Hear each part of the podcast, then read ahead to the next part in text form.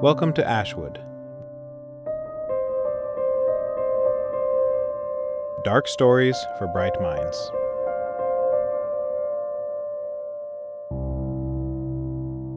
Artificial.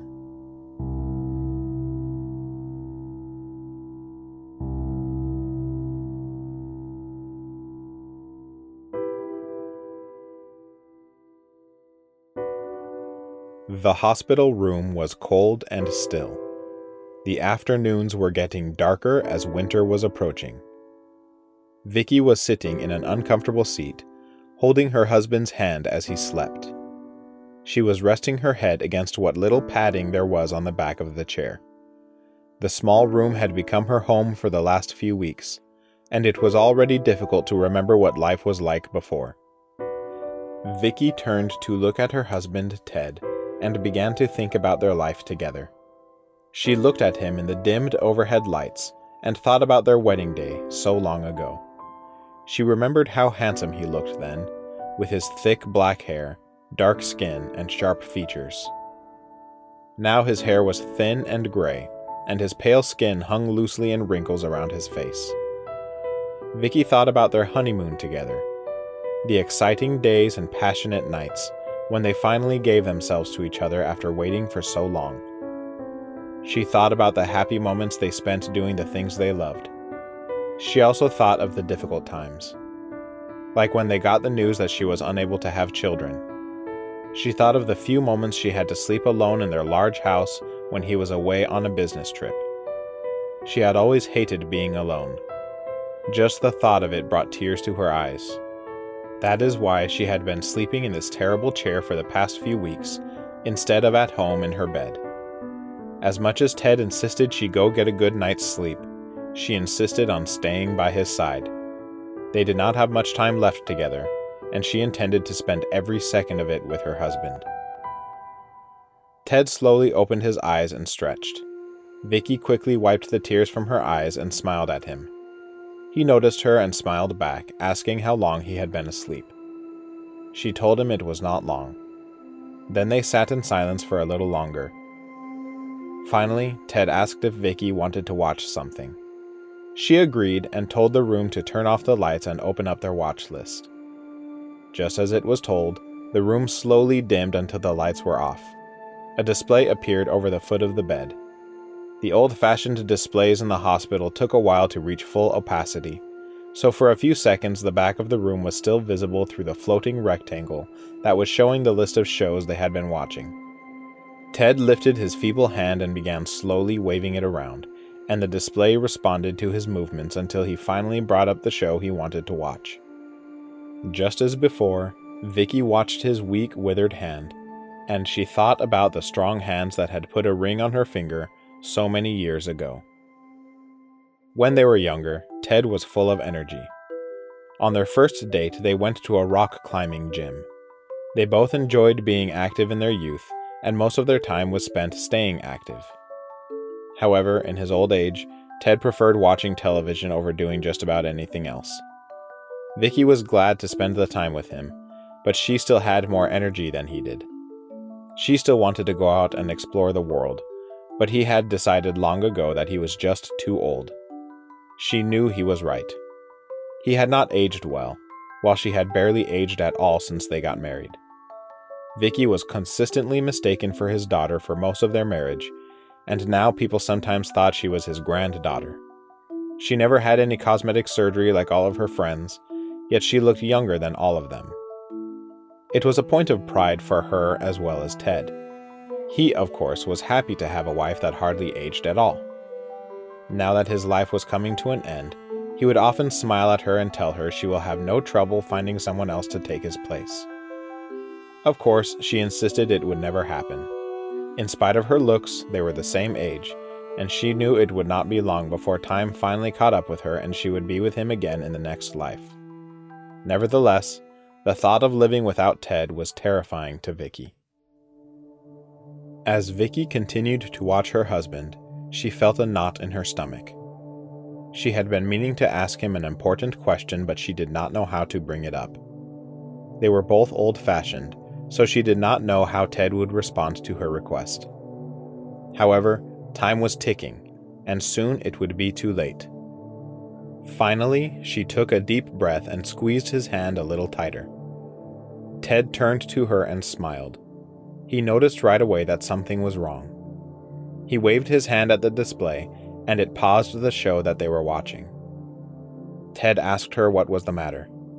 Vicky froze for a moment, trying to find the right words to say. Then she asked him the big question that had been on her mind ever since Ted had his accident. She asked him if he would be willing to upload himself into a replica before he died.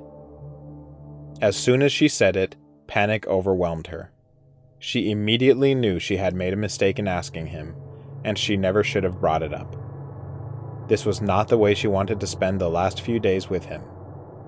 To her surprise, however, Ted gave her a little smile and rested his head back against his pillow. He chuckled a little to himself. Vicky was shocked. She waited anxiously for him to say something. Finally, he just said through smiling teeth, No. Once again, Vicky was shocked. His actions did not match his response at all. She was terrified just to ask him, and then the way he acted gave her a flash of hope, and then he shot that hope down right away. She could not help but be angry. She asked him why not, and he just shook his head. He told her it would not be healthy for her to have an android pretending to be her husband. He insisted that he did not want to do it. Vicky explained to him how much she was going to miss him. She knew she would never love anybody else, but she was also terrified of being alone. They had more than enough money to manufacture a top of the line replica. She tried to tell him that it would still be just like him, because his mind would be inside of it. Of course, she left out the detail that she would take the liberty of making the replica appear a lot younger.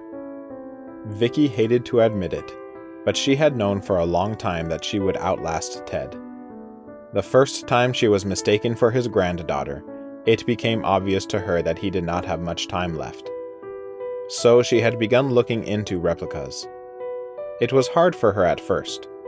She had opposed replicas from the beginning. She even voted to have them outlawed, but that proposition was immediately shot down.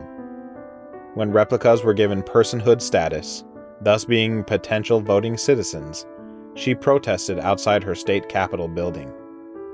She knew back then that it was an evil idea. There were many people who uploaded themselves several times in order to create clones. Or some people would purposely alter the minds being uploaded into the replicas to change their personalities. The worst thing was the amount of replicas whose minds were wiped to the very basics and used for human trafficking.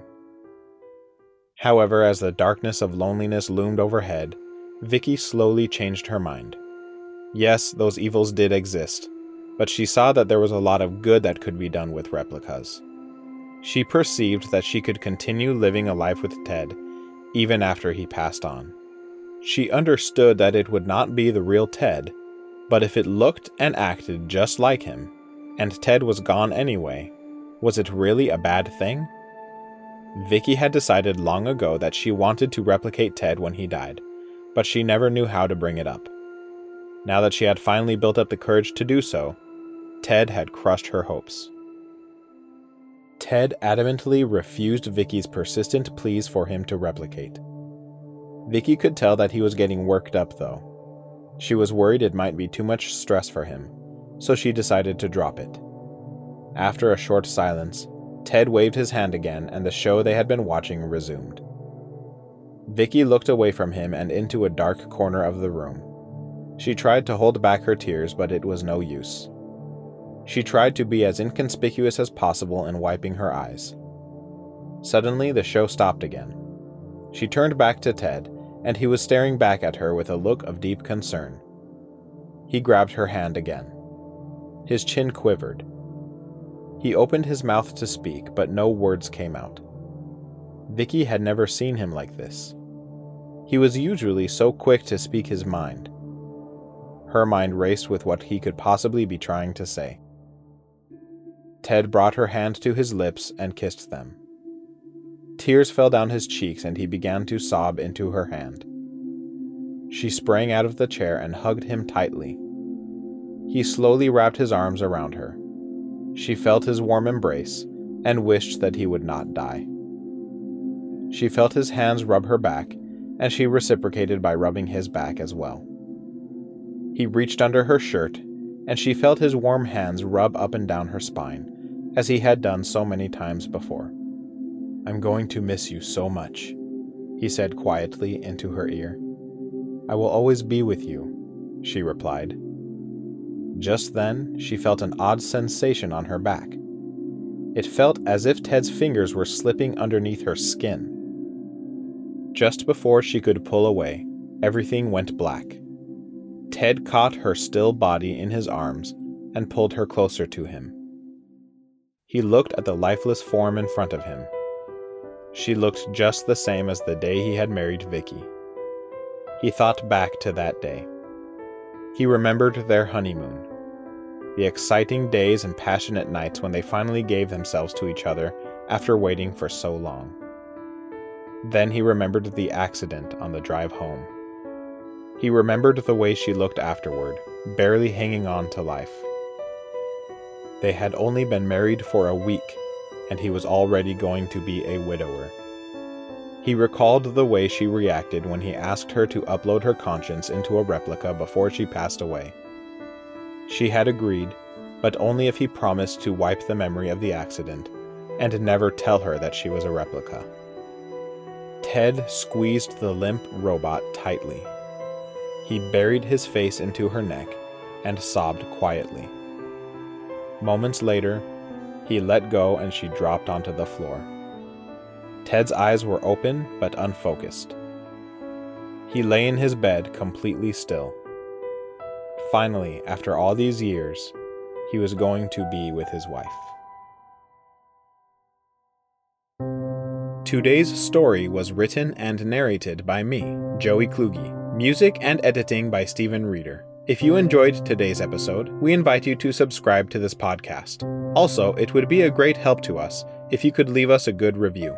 You can learn more about Ashwood at www.ashwoodstories.com. We also have a store with Ashwood merchandise at the same address, www.ashwoodstories.com. You can also follow us on social media at Ashwood Stories. As always, thank you for listening. Stay bright, everyone.